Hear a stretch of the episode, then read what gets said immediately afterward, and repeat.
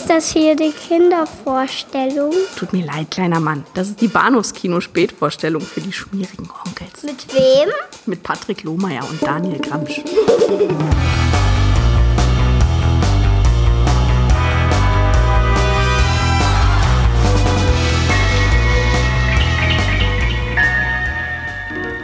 In der Galaxis gibt es hunderte von Planeten.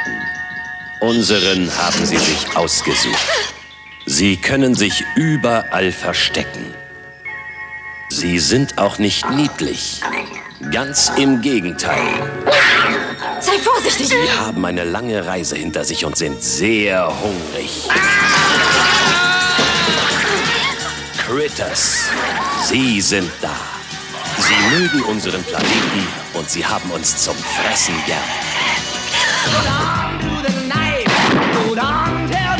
Hallo und herzlich willkommen zu Episode 424 des Bahnhofs Kino Podcast. Mein Name ist Patrick und bei mir ist der Daniel. Hallo. Hallihallo, meine Güte, bist du enthusiasmiert heute. Ja, natürlich. Ja. Ich hatte. Äh, freust du dich auf die Filme? ich ich, ich freue mich sehr drauf. Ich habe mich doppelt gefreut. Also ich habe tatsächlich mich äh, vorgefreut, auf die beiden Filme, die wiederzusehen. Und ich freue mich jetzt auch auf das Gespräch, weil sie haben meine Erwartungen nicht enttäuscht. Ich möchte jetzt auch nicht ist gut. behaupten, das sind die, die besten Filme, wo gibt. Aber ich hatte Spaß daran. Das ist schön. Wie geht's dir denn damit? Äh, ja, ja, ja. Also ich glaube, ich bin äh, äh, deutlich weniger Hm. Begeistert, äh, Luftsprung Nee, affin, also das ist- aber äh, gr- grundsätzlich nein. Ich habe ich hab mich auch sehr drauf gefreut und also zumindest bei 50 Prozent bin ich bin ich sehr angetan, ja. Okay, ich bin gespannt, weil ich kann tatsächlich nicht erahnen, grübel, grübel, welcher Film die 50% sein könnten. Oder sind es zweimal 25%? Auch schön. Ja. Nee, dafür, dafür bin ich kein Mathematikass genug. Okay. Äh, nein, ich, ich lüfte das Geheimnis sofort. Also ich, ich habe mich sehr, sehr, sehr gefreut, Critters mal wieder zu sehen. Mhm. Das ist ewig her, da ich den gesehen hatte. Und ich konnte mich auch an, an ehrlicherweise so gut wie nichts erinnern. Ja. Was ich ganz großartig fand. Also so beim Gucken kamen so ein paar Sachen wieder und dachte mir, ah ja, ja, ja, deswegen hatte der mir damals so gut gefallen. Mhm. Ähm, und, ja, ist immer noch sehr charmant. Der zweite äh, Carnosaur aus der aus der Roger Corman äh, Schmiede, äh, den kannte ich bisher noch nicht. Mhm. Wobei ich allerdings ab und an mal so das Gefühl hatte, ich müsste ihn kennen. Oder.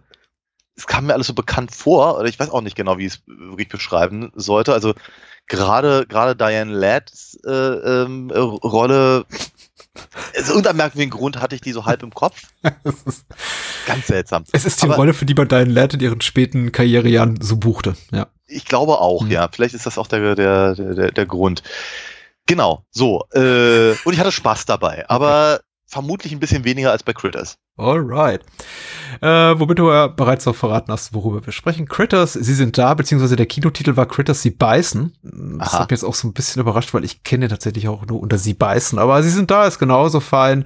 Es, äh, der Film ist in unterschiedlichen Fassungen erhältlich, auch äh, synchrontechnisch. Wir haben die originale Kino-Synchronfassung geguckt mit ähm, Danneberg und anderen ähm, bekannten Synchronsprechern. Äh, Regie führte Stephen Herrick, der ähm, äh, relativ große Prominenz genießt, also der durchaus eine illustre Karriere hatte in den 80er, 90er Jahren, der äh, das, das Bill and Ted Sequel, glaube ich, gemacht hat.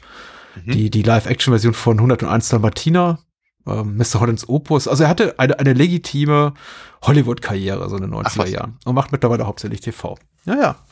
Und das hier war sein Debütfilm nach eigenem Drehbuch. Ähm, die Inhaltsangabe zu Critters hat geschrieben Platzhalter-Account. Na Hm. gut. Den kenne ich nicht, aber er oder sie schreibt, Critters sind gefährlich, so gefährlich, dass sie selbst in fernen Galaxien gejagt und getötet werden. Doch eines Tages gelingt ihnen die Flucht von ihrem Hochsicherheitsasteroiden und sie landen im Mittelwesten der USA. Dort fallen sie über alles her, was ihnen in die Quere kommt. Doch Hilfe naht in Form zweier außerirdischer Kopfgeldjäger in Menschengestalt. Punkt, Punkt, Punkt. Ähm, produziert von Bob Shea, äh, Head Honcho bei New Line Cinema, überhaupt in Zeiten der New Line Cinema richtig groß wurde. Wer hin, genau hingehört hat bei dem Trailer, den ich hier vorgestellt habe, das war auch tatsächlich der, ähm, der Score von Nightmare on Elm Street, den sie hier drunter gelegt haben unter den, Entschuldigung, Kinotrailer. Und ähm, äh, Bob Shays Schwester Lynn Shay spielt natürlich, wie es in fast allen New Line-Produktionen war der frühen Jahre, auch eine kleine Nebenrolle hier als, als äh, Desk Lady des Sheriffs. Ja. Mhm. Mhm. Ansonsten Scott Grimes als Brad, D. Wallace Stone, ähm, wir haben es ja bereits erwähnt, ein, ein beliebtes Bahnhofskinogesicht als ähm, Helen Brown, seine Frau äh, Nadine van der Velde, Billy Green Bush, M. Emmett Walsh. Terrence Mann ga, gar nicht so unprominent besetzt und Billy Zane in einer kleinen Nebenrolle. Richtig, genau. Ja. vielleicht seine erste? Weiß ich gar nicht mehr so genau. Hm, Eine seiner ersten vermutlich. Eine seiner ersten, genau. Ja, ja, ja. ja. Äh, Scott Grimes spielt den jungen Bradley. Bradley, Brad. Und hat ja mittlerweile auch, also für alle Menschen, die The Orville gerne sehen, auch mittlerweile ist er zu großer Serienprominenz gereift. Also ich habe gehört, er hat einige Fans und ist auch, glaube ich, Social Media seitig sehr, sehr umtriebig. Ich habe kompletten Anschluss verloren an seine Karriere, aber als ich sein Gesicht sah, dachte ich, ach, der Typ, ja, den gibt's ja immer noch.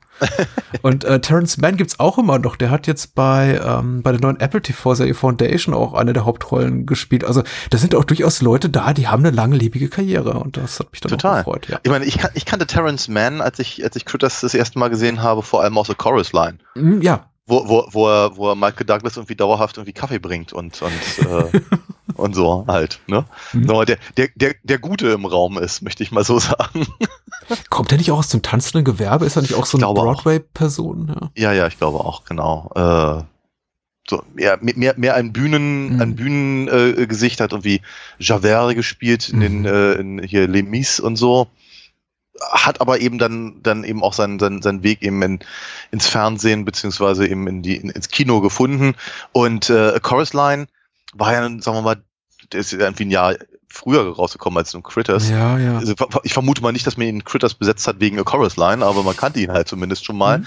weil das natürlich einfach ein riesen Ding war. Ne? Das war halt irgendwie ähm, so der, der Film, den ich mit meiner Mutter geguckt habe, Mhm. quasi. Und ähm, ich, ich bin mir gar nicht mehr so richtig sicher, wann ich Critters gesehen habe. Also sicherlich nicht 86 im Kino. Ja. Auch bestimmt nicht in der, in der ganz regulären ähm, Fernsehausstrahlung. Ich habe eher so den Eindruck, dass es entweder etwas ist, was ich irgendwie ähm, in der fünften Generation und eines VHS-Rips äh, mir angeguckt habe, oder aber, dass, dass das irgendwie mal auf, auf dem Teleclub lief oder sowas. So in ein, eine von diesen Sachen, die dann irgendwie am Sonntagmorgen unverschlüsselt gesendet wurden. Irgendwie so in der Richtung. Auf jeden Fall war ich sehr, sehr heiß drauf. Wollte das irgendwie ganz, ganz dringend sehen. Äh, vielleicht auch, weil ich die Gremlins vorher nicht sehen durfte Mhm, mhm. oder so. Und das, ja. Ich erinnere mich aber auf jeden Fall nach wie vor, wie erschrocken, also ich war, aber auch durchaus wie, wie happy ich war, dass das eben so einen Science-Fiction-Touch hatte. Mhm. Weil ich ihm ehrlicherweise annahm, dass es halt vor allem in allererster Linie Horror ist. Ja, Und hat es natürlich auch durchaus in, in, in, Elementen, aber sagen wir mal, dass es halt, dass, dass eben so viele Raumschiffe durch die Gegend fliegen und, und, und, und äh, ähm, irgendwelche Transformationseffekte sind und all so eine Sachen, dass im Prinzip die ersten fünf Minuten komplett auf einem anderen Planeten oder beziehungsweise auf diesem Mhm. Asteroiden spielen, hatte mich damals schon ganz schön, ganz schön erschrocken, aber auch sofort gepackt ja, ja. Glaube, ich glaube auch tatsächlich überhaupt die, die, die, die Kopfgeldjäger äh, sind das, was mir noch am, am, am ehesten im, im, im Gedächtnis geblieben sind. Die, äh, die ersten paar Minuten äh, im Weltall sind auch die, die mir komplett entfallen sind. Und ich glaube, wenn ich den Film jetzt weitere zwei, drei Jahre nicht wiedersehe, werde ich bei einem Wiedersehen im Jahre Anno, was weiß ich, Schlag mich tot 2027 auch sagen, ach stimmt ja, so fängt der Film an. Geht mir tatsächlich auch bei Predator immer so, dass ich mir denke, ach stimmt, man sieht ja das Raumschiff am Anfang des Films, des Predators. Weil den habe ich auch als reinen Actioner im, im, im Gedächtnis, wohingegen ich den ja auch als so eine Art, ja, nee, Gremlins Rip-Off wäre zu viel gesagt, aber man kann schon sagen, also inhaltlich würde ich ihn nicht im Fahrwasser von Gremlins einordnen, weil klar gibt's da kleine bissige Wesen, aber die sind schon sehr anders geartet als die Gremlins im Joe Ja. Dante-Film. Allerdings kann man auch, und davon kann sich auch äh, Regisseur und Co-Autor Herrick nicht freisprechen, obwohl er gesagt hat, das ist hier kein Gremlins-Klon, muss man natürlich ehrlicherweise sagen, dieser Film wäre wahrscheinlich nicht produziert worden Ja. ohne den Erfolg von Gremlins. Oder Ja. den Ghoulies oder Hobgoblins oder überhaupt die ganze Mitte der 80er waren ja voll von kleinen, bissigen Kreaturen im Kino. Mm. Leute standen darauf. Ich finde, das Ja. ist auch nicht der unsympathischste Trend. Ja, in der Tat. Äh, zumal die Critters selber auch echt knuffig sind. Ich ja, find die total. Ich finde die ja irgendwie echt, ich, ich finde ich find die ja niedlich tatsächlich, auf, auf eine ganz komische Art und Weise. Ähm, und äh, durch die, durch die Untertitel, die sie bekommen, kriegen sie eben auch, auch äh, sagen, eine, Eine stille Größe. Ja. Ich Vielleicht können wir irgendwann ja. mal über den zweiten Teil sprechen, wo die alle äh, die ganze dummdreiste deutsche Sprüche, also in der deutschsprachigen Synchronisation irgendwelche Sprüche klopfen, als ob die in ihrem eigenen kleinen Rainer Brandt-Film leben und Ah. äh, der, der, der so komplett am Rest der, der, Spielhandlung vorbeigeht. Also Okay. äh, ich weiß nicht, ob du den jemals geguckt hast, aber das ist wirklich eine besondere, Es kann sein, ich weiß es nicht. es ist eine besondere Seherfahrung, weil die haben eben weiterhin in der Originalfassung zumindest einfach ihre kurzen, knackigen Untertitel und in deutschsprachigen Fassung faseln die irgendein Zeug, was halt Okay. null mit dem zu tun hat, was sie gerade tun. Irgendwelche Okay. Klosprüche und Alright. äh, mal gucken, da hatte irgendjemand Spaß ähm, im, äh, in der Synchronregie. Wo auch immer. Nun, also hier, hier im ersten zumindest hatten sie auf jeden Fall äh, eine Menge Spaß, Ja. glaube ich, beim Dreh, weil das sieht alles, das sieht alles sehr, sehr cool aus. Ich mag, ich mag, ich glaube, das ist mir damals gar nicht so sehr aufgefallen, aber heute mag ich es total, dass das eben so ein, so, so, so, eine, so ein Update ist von diesen, Mhm. von diesen 50er Jahre B-Movies. So, It Came from Outer Space, über den wir schon mal gesprochen Ja, haben. cool. Und, und, und, und, und so eine Sachen. Also praktisch, dass das halt wirklich ein, dass es eben jetzt nicht so die, die 80er sind, also mit Ausnahme von, von Johnny Steele, was großartig ist, wohlgemerkt. Für Terrence Manns Friese ist ganz groß. Ähm, ich wünschte, ich könnte heute sowas noch tragen, aber meine Haare werden immer dünner. Man Genau. dazu sagen, er sieht so ein MTV-Video mit diesem Rockstar, fiktiven Rockstar Johnny Steele und imitiert den, ne? Ja, genau, Ja. genau. Er verwandelt sich in den halt, genau. Während halt sein, sein, äh, sein Kollege durch, ja, sich, sich nicht so richtig entscheiden kann, wie er aussehen möchte, bis er dann irgendwann, irgendwann Charlie, gespielt von Don Opper, äh, halt äh, als, als, als Vorbild nimmt und beweist, dass der eben auch gut aussehen kann. Mhm. Was ich interessant finde, dass er, dass er, dass, dass der, wird der, also Uck, der, der, der von Terrence Mann gespielte Kopfgeldjäger kriegt einen Namen, der andere nicht Mhm. soweit ich es mitbekommen habe zumindest. Mhm. Er, er, er verwandelt sich halt in, in verschiedene Figuren, die man halt so sieht. Und zwar so, wie er sie sieht. Also wenn er sich jetzt in den Polizisten verwandelt, dann hat er halt die ganzen Schrammen, weil der eben gerade im Autounfall war mit den, mit den äh, Critters. Ähm, während er aber eben den, den äh, faselnden Säufer Charlie ja, um, um Klassen besser aussehen lässt. Warum? Weiß ich nicht. Ist egal. Ich fand, ich fand aber, ja, die, die Kopfgeldjäger sind, sind, sind ein echt einprägsames Stilmittel gewesen. Die sehen auch wirklich verdammt cool aus. Ich habe immer so ein bisschen den Eindruck gehabt, äh, im Kostüm haben sie sich dann später bei den äh, Guardians of the Galaxy so ein bisschen daran orientiert, weil ich finde, ah, ah. ich fand irgendwie Star-Lords äh, äh, Kostüm sieht dem von eben den Kopfgeldjägern hier sehr, sehr, also ähnlich zumindest. Aha, aha. Zumal, zumal ja eben äh, Peter Quill auch so ein, so ein, sowieso so ein 80er-Ding zu laufen hat. Also könnte man vielleicht mutmaßen, ob das eine Anspielung sein könnte, vielleicht. Mhm, mhm. Ich weiß es nicht. Ja, aber ich meine, sie, sie sehen sehr 80er aus und ähm, das ist aber das Einzige, was da irgendwie wirklich 80er ist. Wie Johnny Steele und der, der Look der, äh, der, der Kopfgeldjäger. War alles andere, diese ganze, diese ganze Gesellschaft dieses kleinen Dorfes da, Mhm. der Farmer und wie auch diese ganze Familie von äh, der, der Browns halt irgendwie gestrickt ist. Äh, mit, mit irgendwie, keine Ahnung, dem, dem, äh, dem schroffen Farmer Daddy, der irgendwie auch gerne mal Prügel androht und, Ja. und äh, grundsätzlich irgendwie, naja, Father knows best, auch, auch wie man mit, mit der Schrotflinte umgeht und so. Und ein Problem hat irgendwie mit der Sexualität seiner Tochter und all das. Das wirkt alles so 50er Mhm. wie nur was. Total, absolut, ja. Äh, äh, erschreckend zeitlos und gleichzeitig auch wieder erfreulich zeitlos tatsächlich. Man guckt sich das Ding so an und, und denkt sich im Grunde, der Film mit vielleicht ein bisschen technisch versierteren Mitteln könnte genauso heute noch mal produziert werden, weil das Setting eben wirklich durch die durch diesen rustikalen Aspekt, ländlichen Aspekt so komplett aus der Zeit gefallen zu sein scheint. Ja. Äh, Macht es irgendwie angenehm. Also werde nicht der ein oder andere etwas krude äh, optische Spezialeffekt, man könnte meinen, das sei ein relativ aktueller Film. Was jetzt, ich weiß nicht, ob das für oder gegen den Film spricht. Also ich meine, ich, ich, ich werde den nicht verwechseln mit einem Film ak aktuellen äh, Datums und aktueller Produktionszeit, weil ich habe den Film einfach zu häufig gesehen als Heranwachsender. Aber ich könnte auch nicht mehr sagen, wann genau. Ich muss ihn im Fernsehen gesehen haben. Aber äh, dann doch wiederum vielleicht auch auf VHS, weil ich kenne ihn eben in der äh, Danneberg, Lehmann, Engelmann, also alten Kinosynchronfassung mit den etwas prominenteren Stimmen, die wir jetzt auch geguckt haben.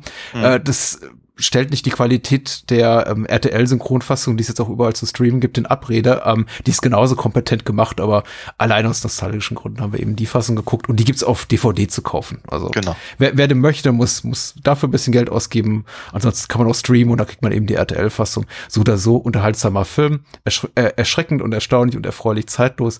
Äh, hat mir jetzt sehr viel Spaß gemacht. Ich glaube, ähnlich viel Spaß wie als ähm, Heranwachsender, weil ähm, ich finde ihn immer noch nicht so richtig großartig, aber Mhm. er ist eben auch mit 80 Minuten so knackig und kurzweilig und auch erzählerisch dicht. Da gibt's ganz wenig Leerlauf.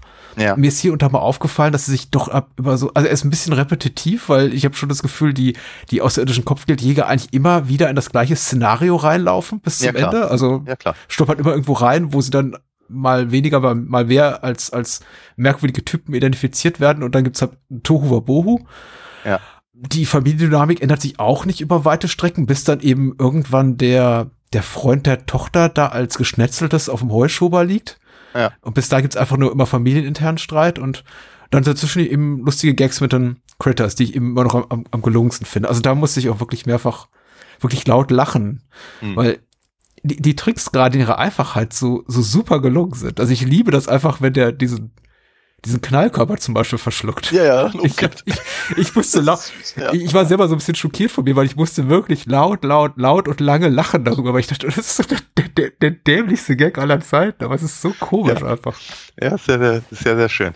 Äh, ich ich habe mir, ich hab mir einen Spaß draus gemacht, irgendwie mal du, durchzuzählen, wie, wie viele Critters da dann eigentlich Mhm. äh, am, am Ende noch übrig äh, sind. Und ich tatsächlich si- sind, sind sie da einigermaßen ähm, äh, kohärent. Also Ja. sie sag, sagen am Anfang, ähm, äh, ich glaube, es sollen, sollen zehn sein, zwei mussten sie umbringen, es sind also dann acht und am Ende sind es dann noch drei, weil die anderen fünf sind halt äh, sukzessive eben durch Knallkörper oder andere Dinge, ähm, also vor allem Schrotflinten von äh, E.T.s Mutter, ja, um die Ecke gebracht und so worden. Ähm, nur dass die drei dann eben am Ende sehr, sehr viel größer sind. Ich glaube, das haben sie sich dann in den späteren Filmen gespart. Mhm. Diese, diese, dieses, das Wachstum quasi. Ja.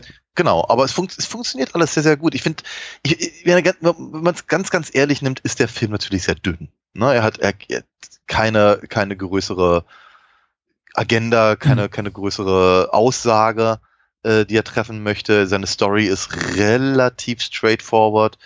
Ähm, es gibt keine, keine großen Up, Ups und Downs, was eben die Charakterzeichnungen angeht.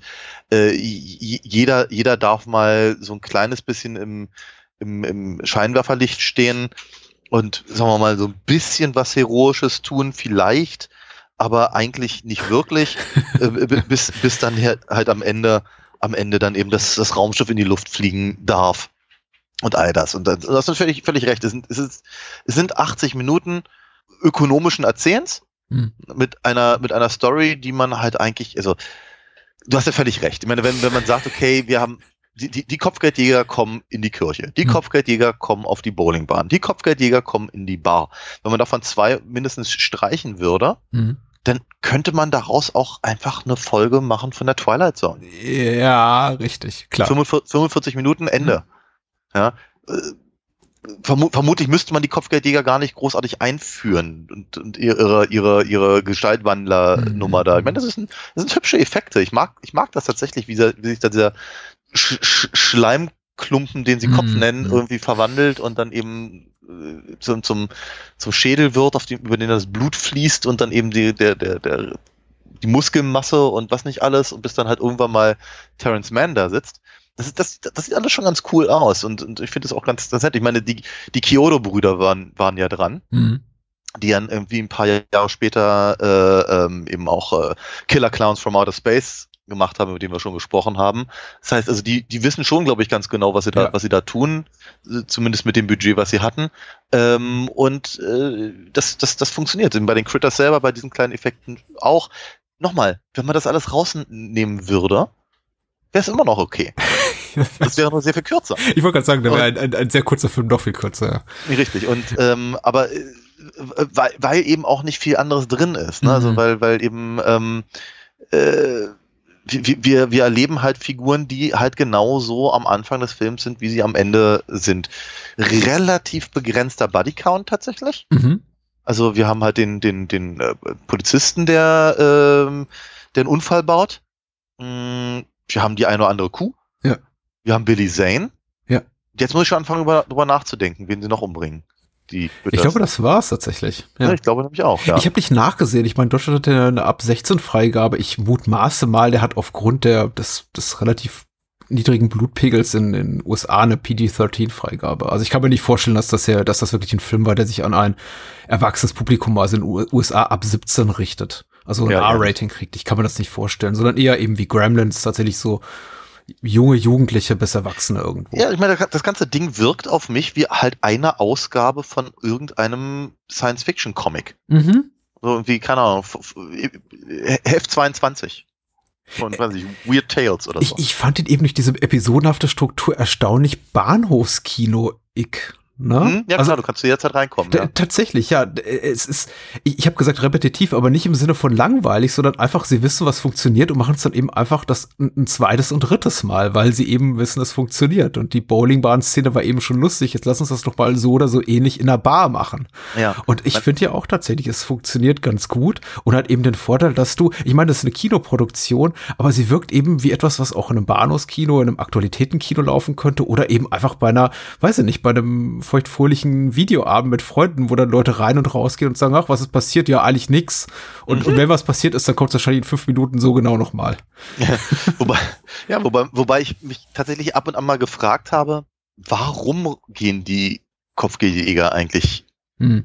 an diese Orte? Denn ist ja, ist ja nicht so, als würden die Äh. irgendwelche Spuren verfolgen oder so, ne? Oder sagen, ah, hier sind sie durchgekommen. Fra fragen wir mal die, die, die lokale Bevölkerung, ob sie kleine Igelwesen gefunden haben oder Ja. so. Aber nee, tun sie ja nicht, sondern äh, offenkundig gehen sie ja einfach dahin, wo sich zu je- jeder gegebenen Zeit gerade besonders viele äh, entsprechende Ureinwohner des Planeten befinden oder so. Also es ist dann, also zum Beispiel diese Ge- Geschichte da in der, in der Bowlingbahn ist ja, die ist das ist ja cool. Es ist ja wirklich cool, wenn, wenn eben äh, Uck da eben diese, diese, diese Kugel halt irgendwie quer durch den Raum Ja. feuert und so. Super Sache. Warum? Es gibt keinen Grund. Es gibt keinen Grund, warum er da reingeht, dreimal irgendwie nach links und rechts guckt, dann diese, diese, sich diese Kugel schnappt und quer durch den Raum wirft. Es, Ja. sie Es gehen auch gleich wieder raus. Sie fragen, sie stellen ja immer Fragen. Klar, es ist, ein Ideen, es ist ein Ideenfilm. Ich habe mir das auch gedacht. Also Ja. es wirkt tatsächlich wie so eine Ansammlung an, an, an gut gemeinten und auch gut gemachten Ideen, gut umgesetzten Ideen, die man versucht hat, in ein kohärentes Drehbuch zu zwängen. Und es funktioniert eben nicht immer so gut, wenn man so viel drüber nachdenkt, wie, Ja. wir jetzt vielleicht gerade. Aber äh, auch äh, gerade bei der Bowlingbahn-Sequenz dachte ich mir, warum passiert das alles? Also überhaupt, also auch, dass das, äh, das müsste ja auch Konsequenzen haben. Die können da ja nicht einfach wieder rausmarschieren. Die Leute denken sich, oh, das war komisch. Naja, gut, weiter im Text. Nächstes Bier oder lass uns ein Bier bestellen. Das ist, so funktioniert das ja nicht. Die haben gerade das Ding zerstört, die sind offenbar außerirdischer Herkunft oder sonst wie höchstgradig merkwürdig. Ja. Aber ich glaube, Interesse von Stephen Herrick lag nur darin, eben diese, genau diese Explosion auf der Bowlingbahn zu zeigen, die, die lustigen Bowling-Trikots hier mit dem abgewandelten Ghostbusters-Motiv, die ich total süß süß fand. ja. Ja. Ja, ja. Und ich glaube, das ist einfach so, ich glaube, der hatte einfach viele, viele Ideen mit seinen Co-Autoren und wollte die einfach in, in Film pressen. Und das führt eben auch dazu, dass einiges so, dass viele lose Fäden übrig bleiben und ungeklärte Fragen, wie zum Beispiel die von dir gestellt. Ich finde das vollkommen legitime und auch vom Film nicht beantwortete Frage. Ähm, Aber was der Film auch nicht macht, was ich mi- mich ein bisschen überrascht hat jetzt so beim genaueren Hingucken, ist, dass er aus dem komödiantischen Potenzial, was also zumindest nach meinem Gefühl, äh, das darin steckt, dass eben die die äh, kriminellen Straftäter, die Außerirdischen, eben diese kleinen Pelzkugeln sind, nicht echt, nicht so wahnsinnig viel macht, weil der Film beginnt ja sehr düster und ominös mit diesen, na, wir müssen die, die, die, die gefährlichsten Kriminellen des, des Universums überführen und ihr seid Ja. dafür zuständig und ach, sie sind entkommen und pipapo und so. Aber ich glaube, da hätte man noch einen größeren Lacher draus machen können, dass es eben Ja. die Critters sind. Das Problem ist eben, die sind auf dem Kinoplakat und jeder Ja. kennt den Gag bereits. Das ist richtig, aber äh, ansonsten wird natürlich tatsächlich mit den Viechern eher so umgegangen wie mit dem Alien. Mhm. Also Ja, ja. man, man, man sieht sie halt nie so richtig. Man sieht hier mal einen Zahn blitzen und oder eben die diese diese äh, Flugstacheln oder so. Zu Beginn, ja, stimmt, ja. Und ähm, aber wird grundsätzlich wird, werden die halt immer eher im Dunkeln gehalten, was ja auch grundsätzlich eine gute Idee ist. Ja, also ne, das Monster zu zeigen ist halt selten schlau. Aber es kommt natürlich darauf an, was man mit den Viechern machen will. Ne? Man, mö- möchte, man, möchte man sie eben als als äh, oder was manchmal auch mit seinem Film machen. Also der, natürlich hat er komödiantisches Potenzial und der ist ja auch ernstzunehmend lustig an vielen, vielen Stellen, aber gleichzeitig möchte er eben tatsächlich so ein Monster Drive-In Mhm. Movie sein. Und Ja. das macht er sehr gut, weil nochmal, ich glaube, er trifft halt wirklich genau den Nerv. Also ich, ich mag ja so eine Filme wahnsinnig gerne. Und von daher äh, freue ich mich natürlich, wenn sowas eben versucht wird, äh, wiederzubeleben Hm. und dann auch noch erfolgreich. Mhm. Und wie gesagt, auch hier haben wir halt, genauso wie Film von einer dazu mal, nicht so wirklich wahnsinnig viel zu sagen. Ja, Und entsprechend ja, das ist ein guter Punkt. Ja, und äh, es, ist, es, ist, es, es, es macht halt Spaß, weil es halt genau das, genau das bringt, was es bringen soll. Mhm.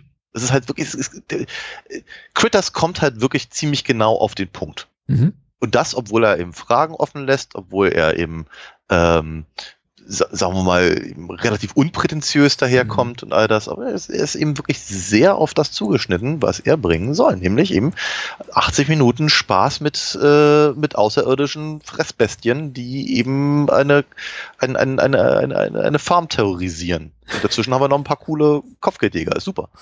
Ich bin voll dabei. Es wird genau wie der Film, den ein Studio macht, Anno 86, was sich gerade so ein bisschen, ich möchte nicht sagen saniert hat, aber so das erste, erste Kapital angesammelt hat. Mit äh, eben größeren Erfolgen wie Nightmare on Elm Street. Und jetzt sagen, naja, machen wir mal irgendwie etwas eine Nummer größer. So ein bisschen mehr Effektbudget, so ein bisschen, ich möchte nicht sagen größere Stars, aber zumindest ein ähm, erwachsenes Ensemble und auch vielleicht mit Blick auf ein etwas größeres Publikum, vielleicht auch mit einer niedrigeren Jugendfreigabe, also etwas, die uns einfach ein bisschen äh, ein, größeres, potenziell größeres Publikum äh, eröffnet. Was sie dann später perfektioniert haben, ein paar Jahre später. Also New Line Cinema mit, ich glaube, mit den Turtles-Filmen, die dann bis dato dann einfach so die größten Kassenhits für die waren. Aber es ist, ich, es ist cool. Es ist genau der Film, wie du schon sagst, also produktionstechnisch, wenn man auf die Umstände guckt, wie eben auch ähm, meine persönliche Art Erwartung betreffend, den ich, den ich haben will, aber eben überhaupt nicht mehr an irgendeiner Stelle.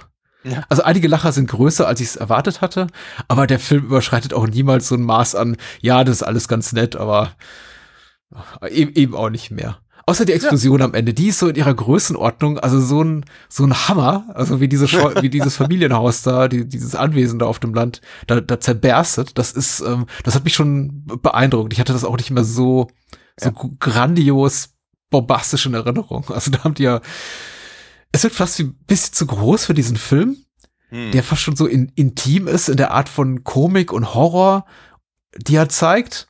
Hm. Das ist damit so einem klassischen riesigen Action-Moment enden zu lassen. Ja. Aber ich werde mich nicht beklagen, ganz Und- ehrlich. Also. Genau, und dann, dann, dann aber eben auch wieder äh, der, der, der, der Rehaufbau quasi des Hauses. Da Mhm. dachte ich irgendwie bei mir, ja, das ist, das ist, das ist so, das ist so die, das ist so E.T.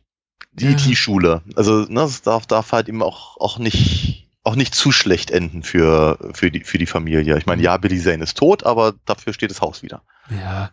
Wobei Billy Zanes Figur, also Steve, äh, ich meine, er wird ja auch eingeführt wie irgendwie so ein ganz ekliger Schnösel mit, Mhm. mit kleinem Pferdeschwänzchen und dem, dem dicken Auto und so. Mhm.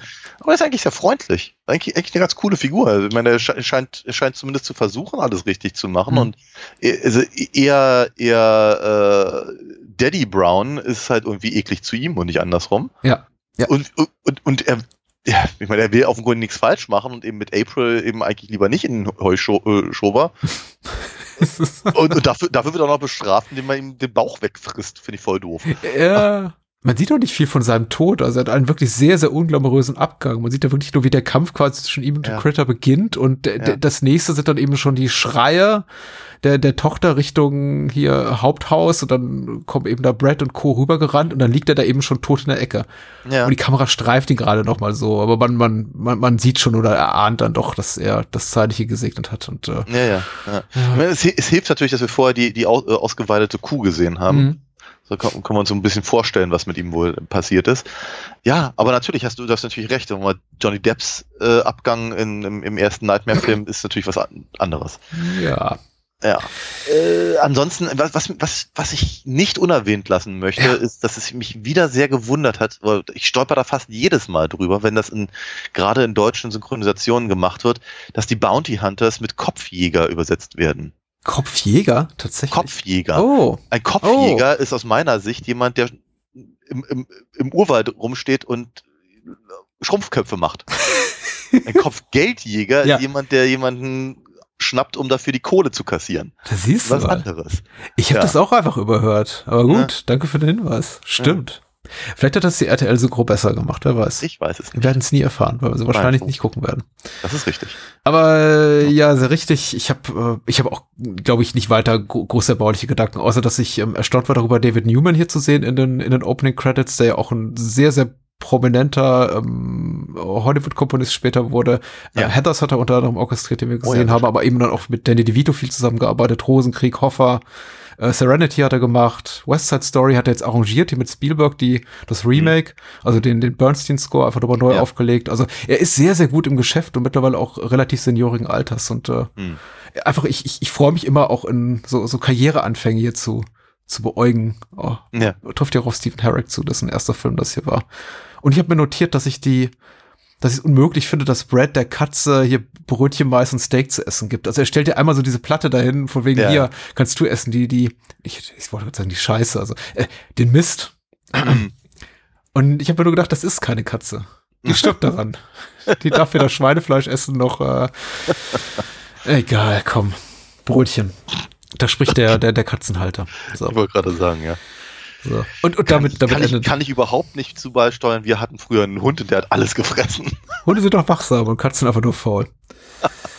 Und die Katze hier ist ja sehr niedlich, muss man ganz ehrlich sagen. Und mehr Gedanken habe ich auch nicht tatsächlich zu Critters. Ich habe Spaß gehabt. Ja, ich auch. Ich, äh, wobei ich mir aber ständig Gedanken mache, ist Alina Fox, wie geht's mit der weiter? Ich habe gehört, es gibt ein neues Heft. Ja, nee, das ist richtig. Ähm, äh, der Comic-Salon in Erlangen ist ja nicht so lange her. Ähm, und genau zu dem habe ich ein neues Heft rausgegeben, die Nummer 7, was mittlerweile, glaube ich, das zwölfte Heft ist. Die Nummerierung ist völlig verhunzt. Aber äh, ich werde ja auch nicht müde, das, das äh, an den Standtischen immer zu erzählen, wie man das zu lesen hat. Aber es hilft natürlich eben, ähm, den Sammelband zu lesen, weil da ist alles in richtiger Reihenfolge. Ähm, und wenn man den durch hat, dann kann man natürlich mit den anderen Heften weitermachen. Zum Beispiel eben mit dem Heft Nummer 7, was jetzt gerade rausgekommen ist. Zu finden ist das dann auch alles auf der dazu passenden Webseite, nämlich alinafox.de. Und da gibt es einen Shop. Und wenn man da was bestellt, dann kriege ich die E-Mail und ich antworte dann auch. Und normalerweise schicke ich dann eben auch gerne das Heft selber raus mit einer Unterschrift und noch einer Zeichnung dazu und es ist immer ein großer Spaß. Ich freue mich jedenfalls, wenn man mich und meine Arbeit unterstützt, weil dann habe ich eben auch mehr Zeit, Filme zu gucken. Das solltet ihr machen. Du sagst immer, du personalisierst das so und antwortest persönlich. Was ist denn jetzt, wenn ein Mensch an einer sozialen Phobie leidet und sagt, ich will gar keinen Kontakt? Da, da kann man doch auch eiskalt über einfach so einen PayPal-Button äh, bestellen und nie mit dir Kontakt haben, oder? Das, man kann das auf jeden Fall auch reinschreiben. Man kann bei Sch Anmerkungen Schreib dazu, sagen, lass mich in Ruhe, Daniel, zurück. schick mir das verdammte Ding. Ja, genau. Lass deine Unterschrift weg, genau. Ich wollte nur sicher gehen, dass alle, alle Geschmäcker und Bedürfnisse bedient werden. bei dir. Aber dafür bin ich ja da. Okay. Genau, alinafox.de. Und falls ihr noch ein paar Kreuzer übrig habt, geht äh, gerne auf patreon.com slash banuskino oder auf steady.fm slash banuskino, wo man un unter uns unterstützen kann, dieses Format und auch natürlich auch die Spin-offs des Banuskinos. Ähm, wir stecken hier eine Menge Arbeit rein, eine Menge Zeit, äh, nicht nur in die Recherche, sondern eben auch in die Aufnahmen, Schnitt, Mastering, Publikation und so weiter und so fort. Und das ist leider, also die Podcasts sind äh, kostenlos, aber unsere Zeit nicht umsonst und äh, wir danken euch sehr dafür, falls ihr unsere Arbeit unterstützt, auch auf diesem Wege. So. Dann könnt ihr unter anderem auch eine äh, Bonusfolge hören, über die wir am Ende dieser Folge hier sprechen. Zuvor aber der Cardosaurus oder Cardosaur im Original.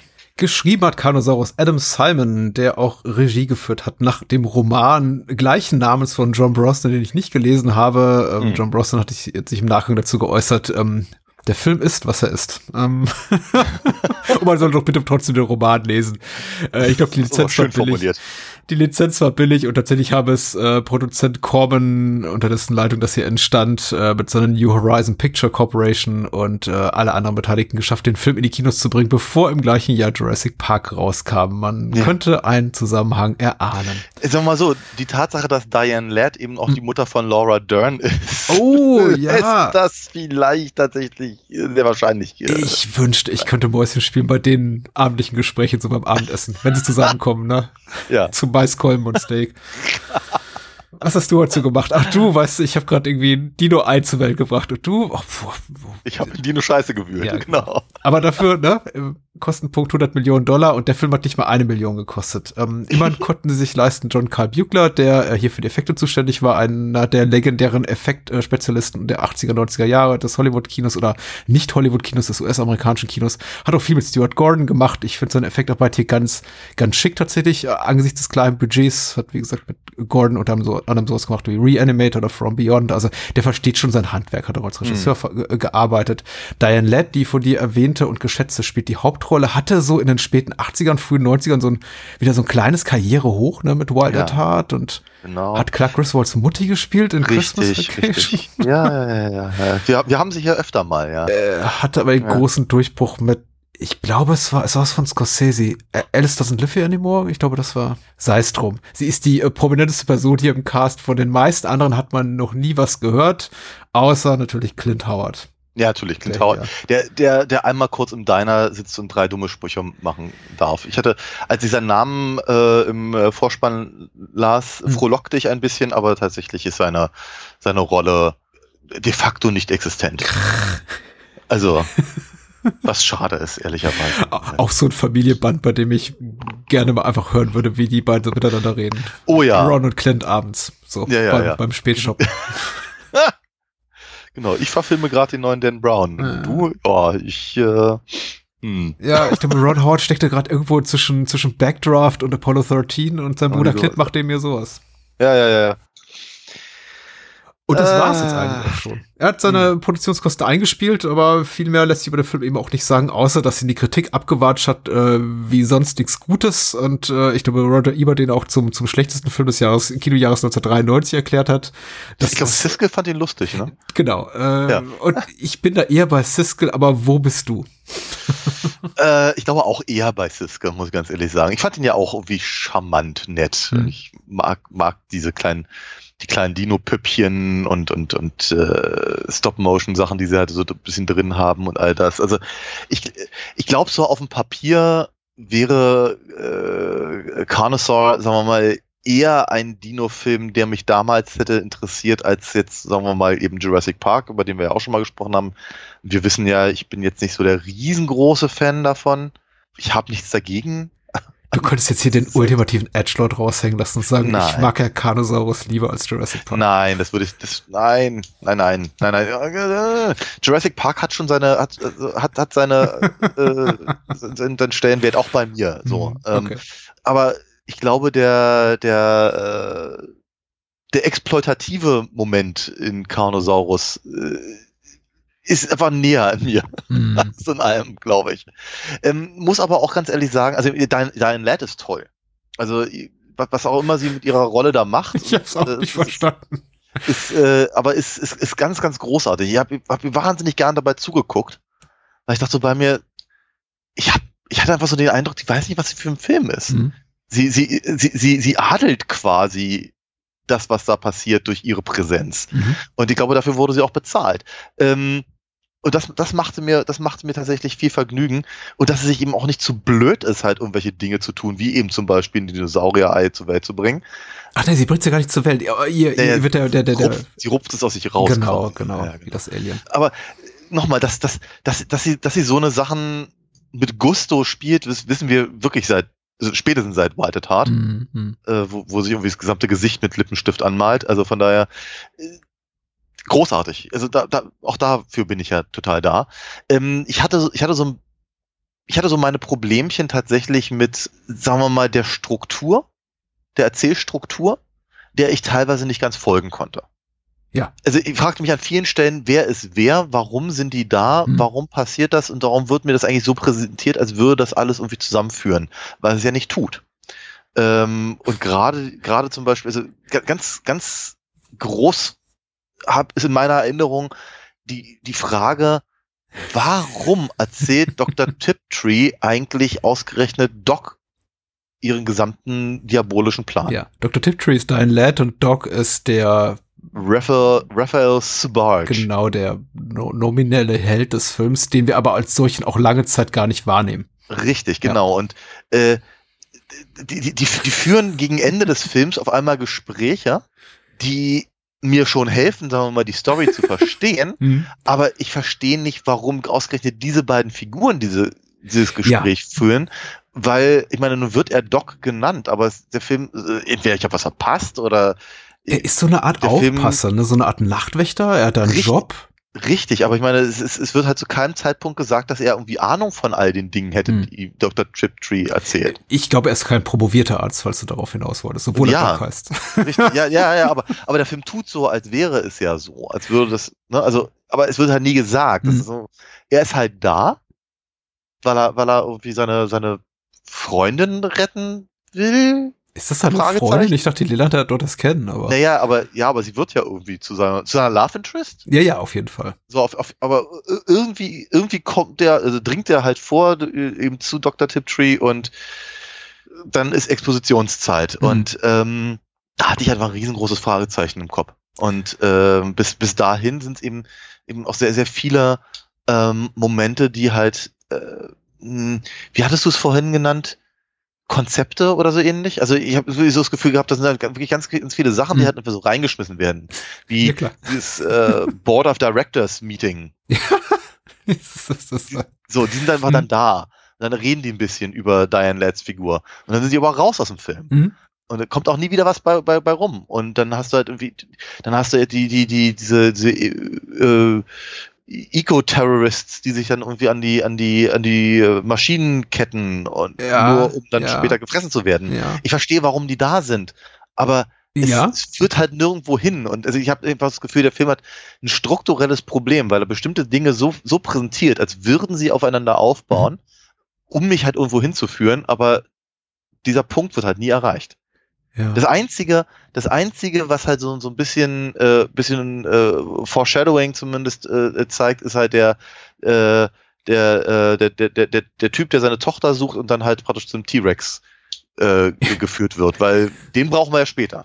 Tatsächlich. Deswegen, ja. deswegen, deswegen haben wir das Set gebaut und deswegen darf Doc dann da später auch durchlaufen. Hm. Na, aber ansonsten ist das alles so puff. Das sind halt einfach Szenen, die werden aneinandergereiht. Ja.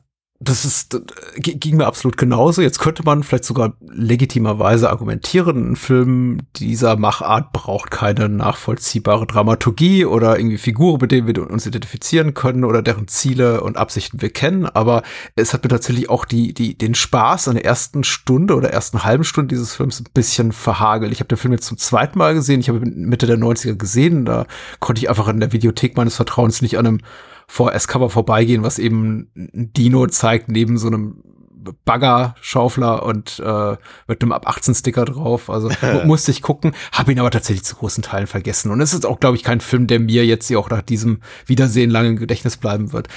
Trotzdem hatte ich es auch nicht leichter, der Handlung zu folgen, also leichter als du. Ich habe mich auch lange Zeit gefragt, die ersten 30, 40 Minuten, wer ist wer, was machen die da?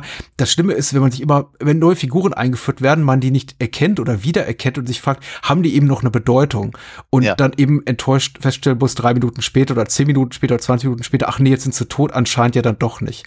Weil die werden immer alle eingeführt, relativ ich weiß nicht, ob paritätisch das richtige Wort hier ist, aber äh, ohne dass ich ihre, ihre Wichtigkeit wirklich für die Handlung erkenne.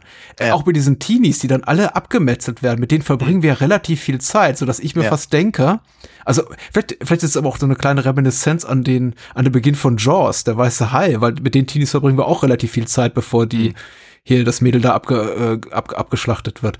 Ich, ich habe eben erwartet, die spielen eine Rolle, aber schwupps tun sie nicht. Und es tauchen immer wieder Figuren auf, bei denen ich mir denke, so, ach, hier, vielleicht, aber nee.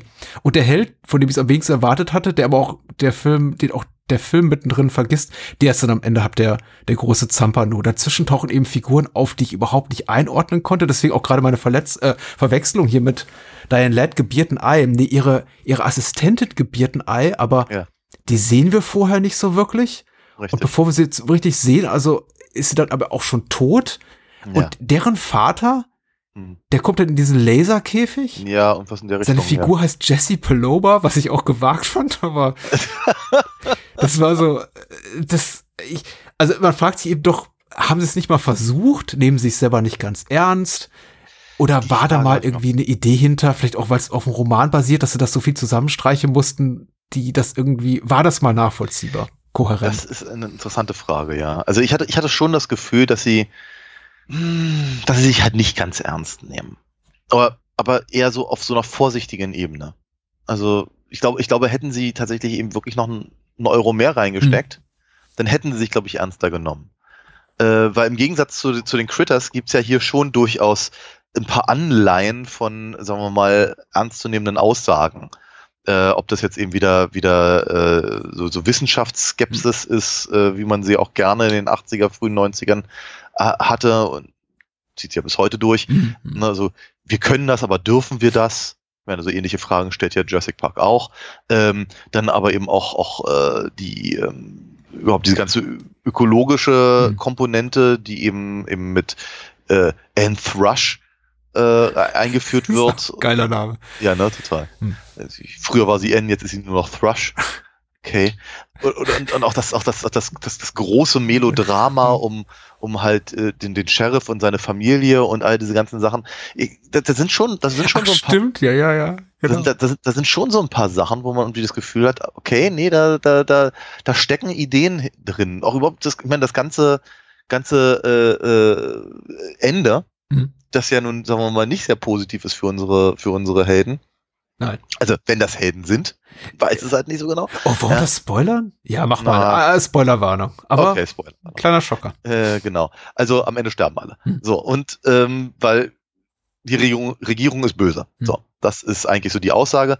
Ähm, es ist nochmal, da, da, da, da, sind, da sind genug Anleihen drin, aber der Weg dahin ist halt gepflastert von eben Handpuppen und äh, ähm, klein, kleinen Figürchen, bei denen die halt so gefilmt sind, dass die Kamera halt irgendwie so möglichst möglichst tief am, am Boden ist, damit sie größer aussehen und so. das und offenkundig sind mhm. sich aber die Filmemacher das, dessen bewusst. Und dann deswegen nehmen sie es halt auch alles nicht ganz ernst. Und ich meine, jemand wie Clint Howard dann da reinzusetzen und dumme Sprüche zu machen in einem Diner, ja. zeigt mir auch schon relativ genau, in welche Richtung sie da stoßen. Ich möchte nicht sagen, dass mir das den Film verleidet hat. Ich glaube, so weit würde ich gar nicht gehen, weil ich hatte halt genug Spaß dabei.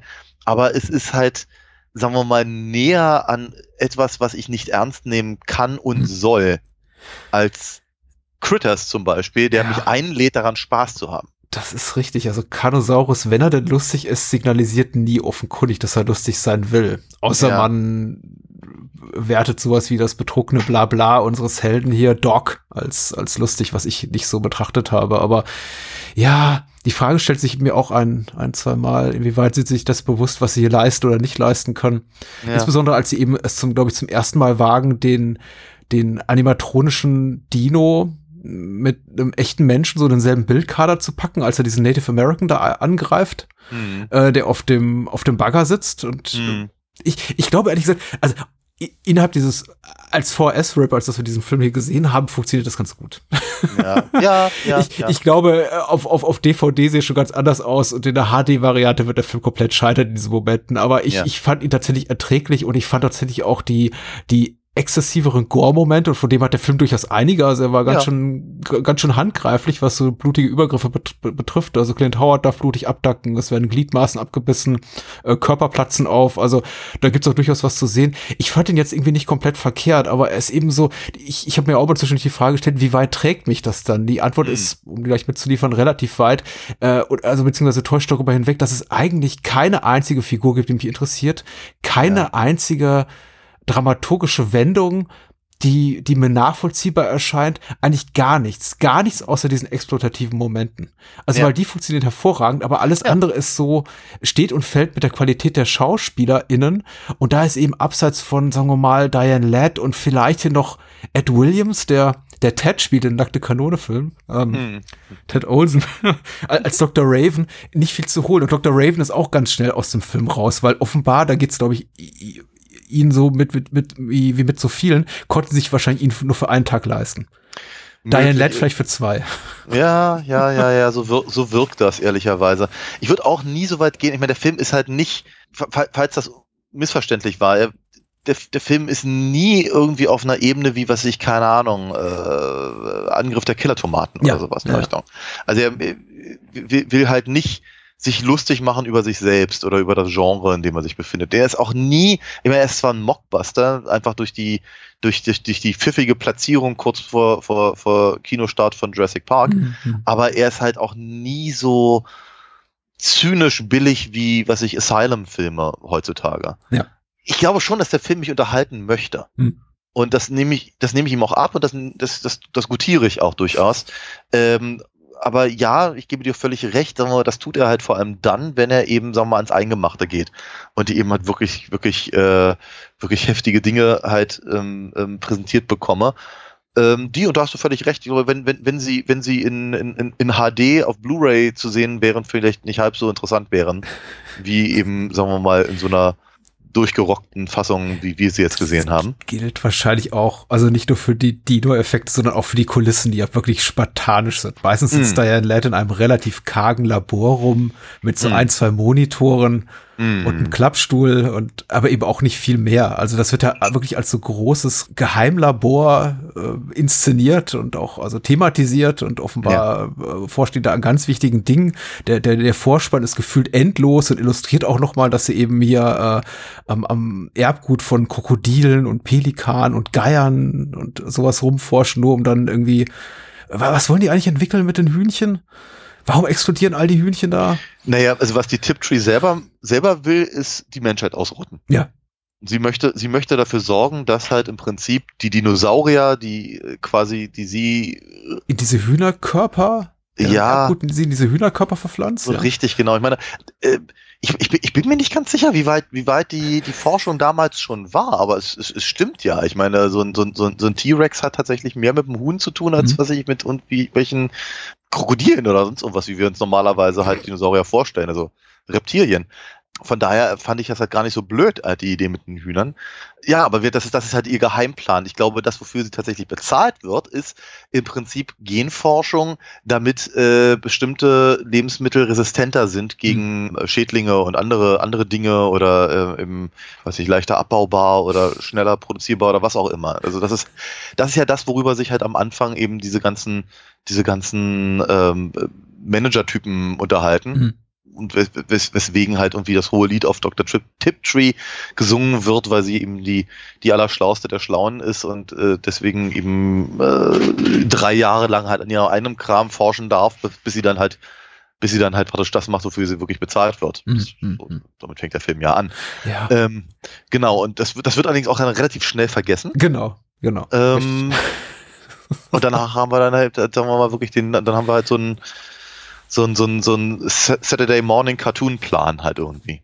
Auch da tatsächlich, Ja. du hast, du, ich glaube, du hast mehr verstanden an dem Film als ich. Dabei habe ich ihn zweimal gesehen. Ich sollte eigentlich mehr Ja. wissen. Aber ich, ich habe bis, bis zum bitteren Ende gerätselt, warum eigentlich das passieren konnte, was da passiert. Ich konnte vage Dr. Tiptrees äh, Plan er, erahnen, aber wie sie genau das erreichen will, was sie zu erreichen gedenkt, keine Ahnung. Wirkt auf mich alles sehr, sehr unwahrscheinlich, möchte ich mal sagen. Es ist alles sehr an den Haaren herbeigezogen und soll uns ausschließlich zu den exploitativen Momenten führen. Ja, und eben auch, ich, ich weiß nicht, was ist ihr größeres Ziel? Und äh, war sie immer schon willens und irgendwie in Erwartung der Tatsache, dass sie eben selber dabei drauf geht? Weil in dem Moment, in dem sie eben quasi ihr, ihr Kind, ihr Dino-Baby empfängt, was sie eben auch nicht als Ei gebiert, sondern was direkt aus ihrem, ähm, sich aus ihrem Bauch, sie sich selber aus ihrem Bauch rausreißt, Ja. war das irgendwie alles Teil des Plans? So nach mir die Sinnflut und äh, ich, ich gehe mit unter. Ja, scheinbar, ja. Also so, so wirkt das ja. Puh, ja, aber ich meine, gut, das ist, ich, ich glaube, hätte man das nachvollziehbarer erklärt und ich glaube, dem einfach so ein bisschen auch mehr Au- Augenmerk geschenkt, äh, drehbuchseitig, hätte man das Ende auch wesentlich dramatischer wirken lassen, weil ich glaube, das Ende ist gut und ich finde es ja auch mutig, dass sie sagen, wir machen mal so ein ultra nihilistisches Ende Ja. und ähm, äh, erschießen einfach die verbleibenden ähm, Good Guys, werden eben von irgendwelchen Regierungsbeamten in in äh, strahlensicheren oder wie immer sicheren Anzügen, äh, Anzügen da Ja. Umgebracht, erschossen, ist schon, ist schon stark. Mit dem Schnitt Mhm. dann natürlich auf Alfred E. Neumann. Ähm, Das, ja, großartig. ja, ja. Fü fühlte ich mich auch sehr gesehen von, ja. äh, das Poster da an der Wand verbrennt. Es ist, ist nicht verkehrt, aber You worry? ja, genau. Der, der Weg dahin ist einfach so verkehrt. Das hätte man auch gut machen können. Und ich bin schon wieder an dem Punkt, glaube ich, mal, wo ich über einen Film rede, den es nicht gibt. Also, wie gesagt, der Film ist ja wirklich, ich hat mich ja wirklich gut unterhalten, aber es ist auch ein Film des, ähm, des mittelgroßen Bedauerns, bei dem ich immer wieder davor saß und dachte, ach, es wäre so cool, einfach wenn das alles Sinn ergäbe. Und ich lieb's zum Beispiel, wenn Diane Ladd Dialogzeilen von sich gibt, die wirklich gnadenlos prätentiös sind, wie äh, hier, ich glaube, wie heißt ihre Assistentin Sharon? Anne, keine Ahnung, äh, sagt irgendwie sowas wie Sharon, your body is an evolutionary battlefield. Und äh, Ja, fand ich ganz toll. Und und er gibt da äh, also das was man bei Star Trek immer Tech Babble nennt, also wenn gibt vollkommen sinnfreie Entscheidungen darüber, was jetzt als nächstes gemacht werden, wer- werden soll. Zum Beispiel bezeichnet sie die die Laser als Stop the Conical Projection oder so sagt sie einmal und ich denke, wie war, ja, wie war, also ist es jetzt Ja. Projektion? Also tatsächlich irgendwie so ein 3D-Hologramm? Oder sind die, äh, weil die zerschneiden ja menschliche Gliedmaßen auch. Das ist ja nicht nur eine Projektion. Also, was ist es denn Das, nun? hat- ja, ich, ich, das, das, das hatte ich ehrlicherweise so ein bisschen äh, das war Technobabble. Ja. Das So, so, so, so Doctor Who, weißt du? Äh, reverse the polarity. Ja, ja, genau. So, ja. Was Der, Impulsgenerator feuert auf 400. Wir können ihn nur noch bis 450 äh, ja. hochtreiben, bevor die äh, Fluxgeneratoren implodieren. ja, ja, genau. Nee, nee, wir sind ja Doctor Who und, und, und Star Trek gestellt. Ich, ja. Aber das sind ja nicht alle. Vielleicht sind die Menschen Nein. dann gnadenlos und sitzen davor und denken sich, was? Ich finde es ich find's aber, um, um, um nochmal auf das Ende zurückzukommen, ähm, ich finde natürlich, äh, ich finde es immer spannend, dass halt tatsächlich eigentlich in Hollywood nur Filme dieser Qualität, dieser Güte, dieser Größe sich trauen, eben mit solchen Enden aufzuwarten. Habe ich so das Gefühl. Weil, also, ne, also du bezeichnest das ja als Hollywood-Produktion, das finde ich Naja. mutig, ja. ja, zumindest eine amerikanische Produktion. ja, wahrscheinlich irgendwo in Kansas gedreht oder irgendwie auf Wirklich. Ja, aber worauf, worauf ich hinaus will, ist eben eigentlich, dass ich, ich habe immer so das Gefühl, das ist anstatt ein, ein, ein, ein, ein, ein, ein echtes nihilistisches Ende zu präsentieren, ist es halt ein eins, das, das dich rauslassen soll aus dem Film mit dem, mit so einem, mit so einem komischen Gefühl, damit der Film dir nicht aus dem Gedächtnis Hm. verschwindet, weil vielleicht will man ja noch zwei und drei drehen und so. Ne, also der ha- hat nicht, hat nicht viel zu bieten, also vor allem nicht das Budget eines Spielbergs, Hm. ja, aber zumindest ein Ende, das dir im Kopf bleibt. Ist ja nicht der verkehrte Ansatz. Ich meine, das ist ja auch eine b- belastbares Prozedere, was ja eben auch vor ihm schon andere Serien und Filme angewandt haben. Gerade so aus dem B- und C-Bereich, möchte ich es jetzt mal nennen. Ne, wenn man nicht viel Kohle hat, dann schockiere sie einfach auf den letzten Metern. Klar. Ja.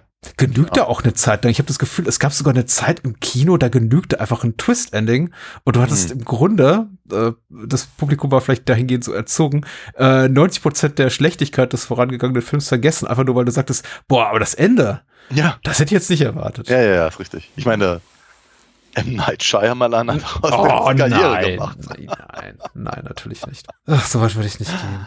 Es ist schwierig. Ich hätte einfach gern einen besseren Dino-Film gesehen. Ich hätte Ja. auch gern ein bisschen mehr Wissenschaft gesehen. Weil diesen äh, Deinony Deinonyrus äh, heißt äh, die, Äh, die Spezies. Ja, die, Äh, also irgendwie, das ist ja schon alles historisch wissenschaftlich belastbar. Also da gibt's ja schon tatsächlich Ansätze drin, die sind, äh, das sind einfach Gedanken. Das ist jetzt kein Michael Crichton-Roman, klar. Also der ist einfach wissenschaftlich versierter, aber ich habe schon das Gefühl, zumindest der, der Romanautor Hm. hat sich mutmaßlich namens hier äh, John Brosnan ge mutmaßlich Gedanken darüber gemacht, Ja. was passieren könnte, wenn eben eine verrückte Wissenschaftlerin hier durchdreht und sowas tut. Aber Ja, der Film macht's eben nicht. richtig. Naja, gut. Ich habe auch nichts weiter zu sagen, tatsächlich. Nein. Also, ja, ich, ich- ich, ich hatte schon im, im äh, ich habe das, glaube ich, schon dreimal gesagt, mal, im, aber im, im gegebenen Rahmen hatte ich Spaß mit äh, äh, Carnosaurus Hm. und ähm, freue mich einfach, dass es überhaupt so eine Filme gibt. Ja. Muss aber, muss aber auch mal ganz ehrlich, ganz ehrlich sagen, es ist kein Film, den ich zumindest heute von alleine aussuchen würde, glaube ich. Also, dass irgendwie, früher war das anders, du hast ja Mhm. völlig recht, ne? Wenn, wenn, wenn, wenn man früher halt so durch so eine Videothek gegangen ist und dann hat man so ein Cover gesehen, hat man gedacht, ach, wisst ihr, ich habe sonst nichts Besseres zu tun, Mhm. kostet eine Mark oder so, ach, nehme ich mir mal mit, wenn er doof ist, dann bringe ich ihn halt morgen wieder und ist ja auch egal. Hat, hat man halt so gemacht, nö. Ich meine, wenn sowas heute auf, also ich meine, keine Ahnung, ich, ich, ich, ich gehe, also zum Beispiel mit den ganzen Streaming-Diensten, gehe ich auch einfach anders um. Mhm. Ich glaube, wenn der bei Netflix rumläge, und ich weiß gar nicht, ob das tut, bin ich mir, also ich, ich, ich, ich glaube, ich würde dran vorbeiscrollen. Ja, natürlich würdest du das. Die, die traurige Realität war ja damals, glaube ich, noch nicht mal die, die du gerade beschrieben hast, sondern es war da auch viel, viel, genau wie das Ende von äh, Carnosaurus, sehr, sehr viel nihilistischer. Es war so, dass du das ausgeliehen hast, gesagt hast, auch da habe ich Bock drauf, geguckt hast, nicht gut gefunden hast und dann lag die Videokassette sechs Tage bei dir zu Hause rum. Du hast vergessen, dass du die nicht zurückgebracht hattest. Dann musst du sechs Und dann musstest du äh, sechs Tage plus Strafgebühr bezahlen und hattest am Ende irgendwie 15 D-Mark für so einen Film ausgegeben, der echt, echt mittelmäßig oder gar kacke war. Und dann stell dir mal vor, du hast nicht zurückgespult. Ja, stimmt auch das noch, ja. Ah, da war meine, meine, meine Videothek in meiner Jugend immer relativ gnädig, muss ich sagen, aber Es hat mich tatsächlich überrascht, authentisch über, bei, bei dem Film hat mich wenig überrascht, muss ich doch dazu sagen. Also weder inhaltlich noch produktionstechnisch, das, was ich mir angelesen habe, aber es hat mich tatsächlich überrascht. Ich bin nicht davon ausgegangen, dass das hier mal ein Kinofilm war. Es hat mich wirklich überrascht, dass der Ja. in US-amerikanischen Kinos lief. Ja. Weil ich habe den auch damals gesehen und klar, Bildkader zurechtgeschützt auf 4 zu 3, VHS schon krisselig und alles und ich, ich wäre damals heute nie auf den Gedanken gekommen, dass dafür Leute 5, 6, 8, 10 Dollar zahlen, um den im Kino zu sehen auf der großen Leinwand. Ja. Aber ein paar haben es getan, ne? Ja. Ich meine, mh, ja, meine 93, 93? Ja. Es war ja auch nicht mehr, mehr die Zeit für, für, für, für Double Features oder für, für Midnight Movies oder sowas. Weil da, ja, da, da, da könnte man sich vorstellen, halt in irgendeiner Form. So, so, so. Ja. Leute, die nachts noch ins Kino gehen wollen, sowieso schon 3,8 auf dem Kessel haben und dann gucken sie sich halt sowas an. Warum nicht? Ne?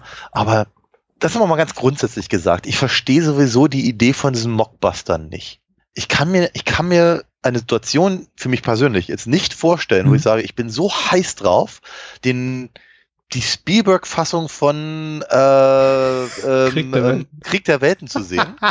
Also hole ich mir die DVD von Asylum mit äh, C. Thomas Howell. Ja. Würde mir nicht einfallen. Es würde mir nicht einfallen. Ich würde mir vermutlich Krieg der Welt mit äh, C. Thomas Howell angucken, weil ich, weil ich das H.G. Wells Buch mag. Ja, total. Weil ich, ja. weil ich die ganze Story Mhm. mag, weil ich sage, oh Mensch, äh, bin mal interessiert, was, was sie daraus machen.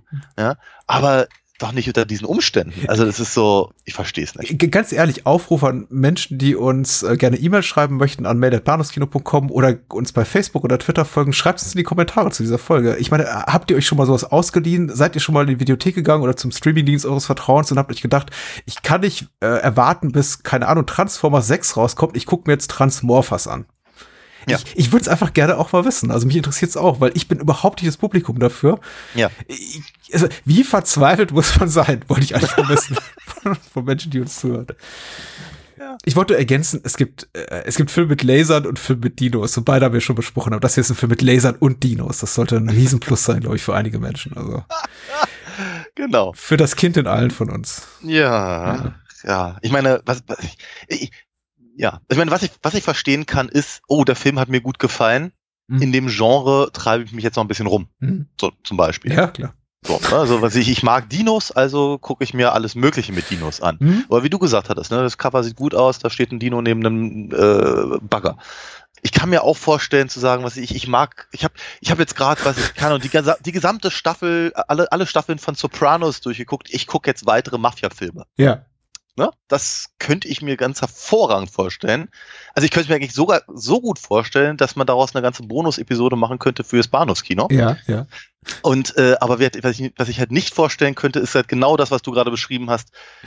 Der Film kommt halt erst noch und jetzt gucke ich mir den Quatsch an, den sie vorher produziert haben. Hm, hm.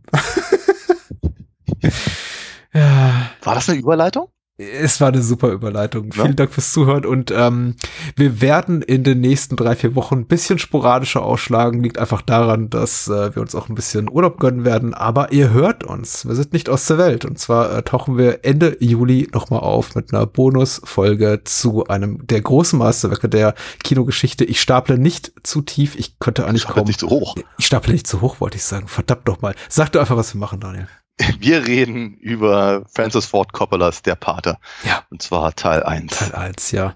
So wird er geführt. Äh, als solcher war er damals nicht konzipiert, aber wir reden dann auch wahrscheinlich irgendwann über die Folgeteile und äh, es steht ja auch noch ein schmuddeliger Mafia-Film auf unserem Zettel für ähm, den Monat danach, dann wahrscheinlich im August. mit Henry Silver. Ja, Genau. Der eine Mensch, der uns dazu die äh, Blu-rays gesponsert hat, der weiß, was wir meinen. So. äh, bis dahin bleibt uns treu, äh, ver ver vermisst uns bitte nicht zu, zu viel im, im, im Juli und äh, bis ungefähr Anfang Mitte August. Äh, wir kommen wieder und bis dahin gibt es tatsächlich auch, auch weiteres Programm. Zum Beispiel Cool. zwei Beiträge zum Sette Jolly. Äh, noch mehr Italo-Schmuddel. Also äh, als Pausenzeitvertreib. So, Daniel, Ja. Patrick, bis, äh, bis zum Paten. Ich freue mich Ja. drauf. Ich freue mich sehr drauf. ich, ich, ich auch. Ich setze schon mal die Spaghetti auf. Man, man sagt, es sei ein guter Film. Ich habe sowas gehört. So munkelt man. Alright. Genau. Dankeschön. Bye, Bye bye.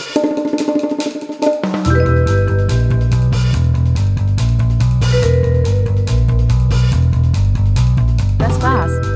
Mehr Bahnhofskino und die Bahnhofskino Extended Edition gibt es bei iTunes, Spotify und überall, wo es gute Podcasts gibt. Kennt ihr bereits Daniels Comics? Auf alinafox.de erfahrt ihr alles rund um seine legendäre Meisterdiebin und ihre Abenteuer. Und denkt bitte daran, eure Unterstützung durch eine Patreon-Patenschaft oder PayPal-Spende sichert diesem Podcast das Überleben. Unter bahnhofskino.com findet ihr alle Möglichkeiten, uns unter die Arme zu greifen. Vielen Dank fürs Zuhören und adios.